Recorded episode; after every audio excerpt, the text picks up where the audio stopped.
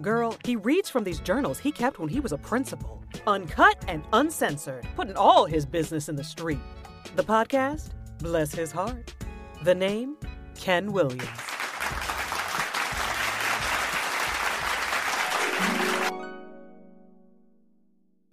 Dear Dumbass, don't fuck with the floor plan after assembling people who took the shit off your plate in the first place.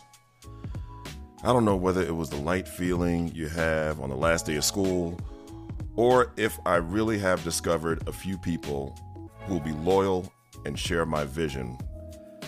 But several moments really felt good in the last couple of weeks. It culminated yesterday afternoon when I met with Dodd, Lynch, and Dublin about the literacy coach position and the school floor plan. I assigned it to them and then, after it was done, I made a couple of tweaks after entrusting them with the task. Well, those couple of tweaks I made caused a real ripple effect in other areas. And like a dumbass, I distributed these new floor plan maps and as a result pissed people off. And not that some people wouldn't have been pissed off anyway, it's just that some of the folks griped about the changes I made. Things that could have been avoided if I first went with the plan that was given to me. So I had to eat it and own it.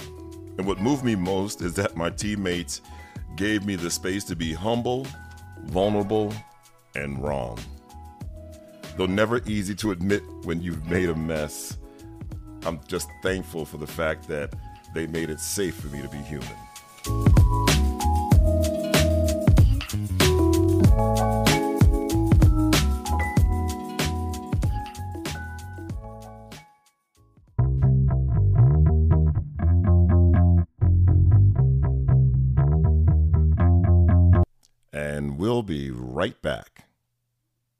Do you wake up dreading the thought that your teachers have no idea how to ensure equity for every student? Do you stress out at the thought that for years now you've been engaged in PLC light and not PLC right? Do you find yourself frustrated that some of your teachers don't believe all students can learn at high levels? And do you secretly find yourself deeply frustrated and worn down by the excuses offered as to why kids aren't learning? Are you somewhat unsure of what it takes to embed equity on every campus and on every team, with every teacher in every classroom? And do issues like equity, racism, and social justice feel like a powder keg set to explode and completely fracture your campus? If so, then you need my new book, Ruthless Equity Disrupt the Status Quo and Ensure Learning for All Students. And just, I want you to imagine yourself working with supercharged confidence because you have clarity about how to ensure equity for every student confidence about leveraging equitable practices that will make student achievement more measurable and predictable, and never again wonder if you make a difference because you now understand you are the difference. If you're looking for a path to equity for every student, that matters. And in my mind, the only path that matters is the one that moves the needle for student achievement, then you need ruthless equity. And not only do you need ruthless equity, but you want to check out my newest product, the Ruthless Equity Accelerator. Nine videos, plug and play, where I facilitate a book study with your entire staff or with individual teams through the most important aspects of every chapter. There's no prep, there's no pre work, no preparation at all. And so, you as a leader, teacher leader, or school leader, get to hit play, pause, and engage with your staff learning together. Nine videos, preloaded, all the materials right there, so that everyone on your staff hears the same language delivered by the same person. No more train the trainer where you're wondering if it's being redelivered with fidelity because I'm doing the delivering, baby. I'm doing the delivering. So you should combine both the purchase of Ruthless Equity and the Ruthless Equity Accelerator. Again, nine, vi- listen, when I was a principal, if somebody offered me nine videos that were not only quality, but represented nine potential already planned. Chia Pet, just pour water on it, just set it and forget it like Ronco sessions, nine sessions. I'd kiss that man on the mouth, and I'm happily married, baby. I'm happily married. If you want to find out more information, go to ruthlessequity.com. That's ruthlessequity.com. Now back to the podcast. All right, baby, let's get into it. Once again, this is one of those episodes that takes me right back to that moment. What's the term? Triggered. Now, uh, last time, last episode, I was triggered. It just welled up a bunch of passion in me. This time, it triggers humility because I just remember just how ridiculous I felt with this whole thing. But I, I think this is a lesson that all leaders can take, you know, take something from it. I, I think we've all been here uh, to some extent, to some extent. And that is when we delegate a task um, to be okay with the results. And I'm not talking about accept things when they're wrong. Here, here was my issue, right? you know, I, I'm entrepreneurial minded. I love leadership. But this is really the first time where I've been in a situation where I can't do everything, right? And leaders can't do everything. So there comes a point where you have to delegate.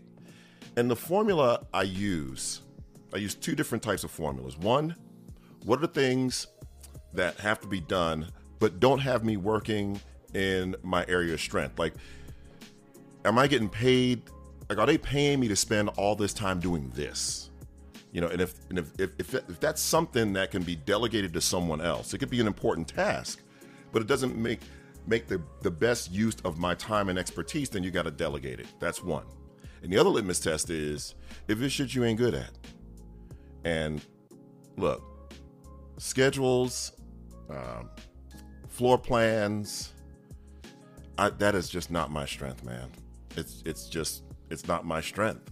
You know, looking at a page or an Excel spreadsheet with all sorts of different colors and room assignments and times and stuff like that, like that, that looks like another language to me. So I know I need help with that. And this floor plan to an extent was uh, you know, this was uh, you know it was like adjacent to like a master schedule. Like i'm not a great master scheduler. I know i'm not. And it's not that i don't want to learn it. I could probably get good at it but there are people there are always people on staff who are much better at it than i am. And so with this floor plan i needed i needed to to delegate it it just was it wasn't my strength and i was going to say i could watch a bunch of youtube videos but youtube wasn't hot then again, I could learn how to do it better. I could probably call on some mentors and but you know, time was of the essence. I've got people on staff who can do this. And so I got some trusted folks, including my assistant principal, to put together this floor plan.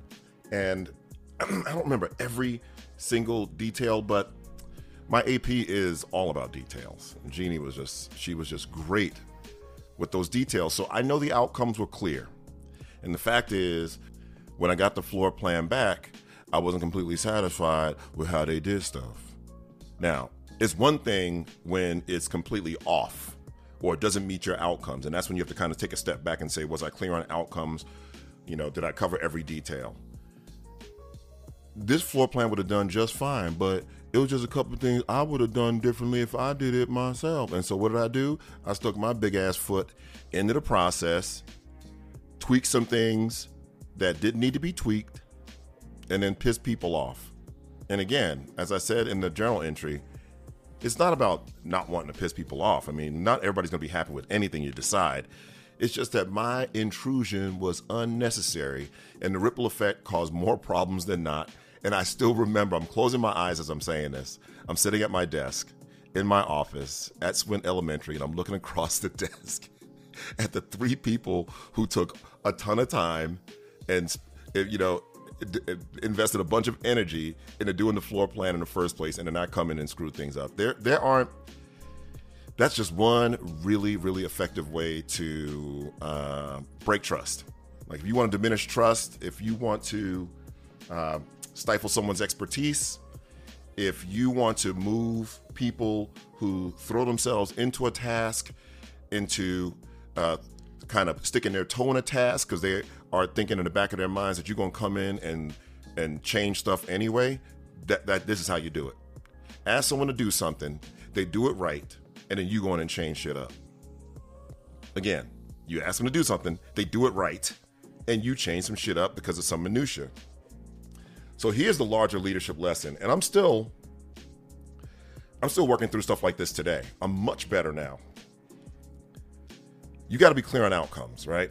When you delegate, it should be because it's going to free you up to work in the areas where you are most effective, most impactful, and or it's going to free you up and allow someone else to do something who's better at it than you. And for me, both those things were true. I didn't want to spend hours upon hours working on the floor plan. And I wasn't great at it. And so I entrusted it to three really capable educators, really capable colleagues who did their thing. And then I went in and tweaked some stuff and it, and it screwed up, you know, twice as bad as it needed to. I did mention, and I do love this, is that uh, they made it safe for me to um, to just uh, be vulnerable, transparent, apologize.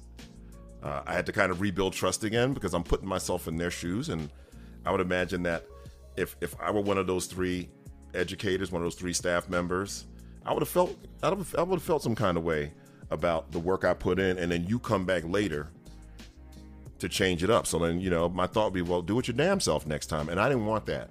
So I was real, real, real, real, real, real humble when I apologized to them. I really was, and I learned it was it was a it was a tough lesson to learn for me. It was a tough lesson to learn for me, and so I appreciate them creating that safe space. But I'll tell you, leaders, that safe space, um, it's it's typically it's typically created by you. So I mentioned in a journal entry that I appreciate them providing a safe enough space for me to be transparent and vulnerable. But I'm telling you, it's not like you walk in and say, I wonder if this space is safe enough to be transparent. You got to take the first step and be transparent and vulnerable. And it turns out that they've received it well. They've received it well, as most staff members would, you know, as most staff members would. You know, when I first got into education, the the, the, the, the leadership dogma was don't let them see you sweat. Don't let them get too close to you. Don't let them, you know, don't ever show you weaknesses. And I don't know. I'm not sure what the objectives of leadership were back in the day, but that just didn't work. It doesn't. It doesn't work for anyone. It definitely didn't work for me uh, because I, I screwed things up uh, way too often to try to hide from it all. But I didn't attempt to be defensive about it. I didn't attempt to justify the changes I tried to make. I didn't attempt anything because there was a bigger picture here. And the bigger picture was I just found a group of people who, like I said in the, in the uh, entry, you know, align with the vision, trying to work in the service of the mission. And here, I delegate something important to them and then step on their toes. And that in and of itself is inappropriate. It, it, it doesn't matter if, if I try to go back through the files and the three changes I made were just uh, amazing. It was inappropriate. And there was more damage to be done with me trying to defend those changes than to just fall on the sword and say, I'm sorry, because I'm going to need them again. Without question, I'm going to need them again. And so I fast forward, you know, more than a decade later, and, you know, I'm self employed, uh, you know, Unfold the Soul, I do professional learning all over the nation, so forth and so on. And I'm a one man show. So I grew to a point where I needed an assistant. You know, I needed an assistant to help free me up. And I've, I've gone through a couple. And Jessica has been with me now, I think, for four years. And she's great. I mean, she's great. Um, honestly, she really is. I tell her every every third event I do, the host always talks about how wonderful it is to work with my assistant. But I had to learn to let go of some things because she's she's bright, she's sharp, she gets shit done. But is it done the way I would do it if I was doing it every time? No. No. And I found myself in the same situation early on, coming in and and and tweaking stuff. And then I just sat back one day and said, "What the hell are you? What is this? What's the outcome? The outcome is X, Y, and Z. And as long as at the finish line the outcome is met, right, and she's doing it in a professional way, I, I, I gotta stop. I gotta stop obsessing over, you know, how she's doing it, and and we're at that point now and that and it has been just wonderful. I just make sure i'm clear on outcomes i'm clear on timelines i'm clear on whatever the finished product was or the or the the end result. And once i do that i've learned to let go. So leaders you got to let go you got to let go and not worry as much about and listen i know i'm talking to some leaders out there who would you know in a quiet safe space consider themselves control freaks I don't think I'm a control freak. I'm not a control freak. But there is a part of me that wants things done the way I want them done. I've just learned to get better at letting go and focusing more on the outcome and results more than the path or the process to get to those outcome and results. So I hope this message hits a leader where he or she lives, where you learn to focus more on the outcomes and results rather than how your team gets to those outcome and results. And remember, as always, start with the crown.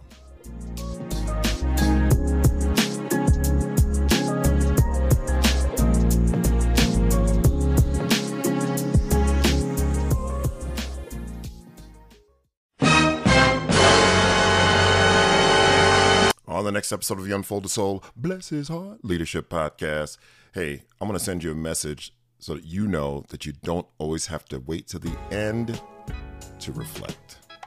You've been listening to the Unfold the Soul, Bless His Heart podcast with Ken Williams. For more information about Ken, visit unfoldthesoul.com.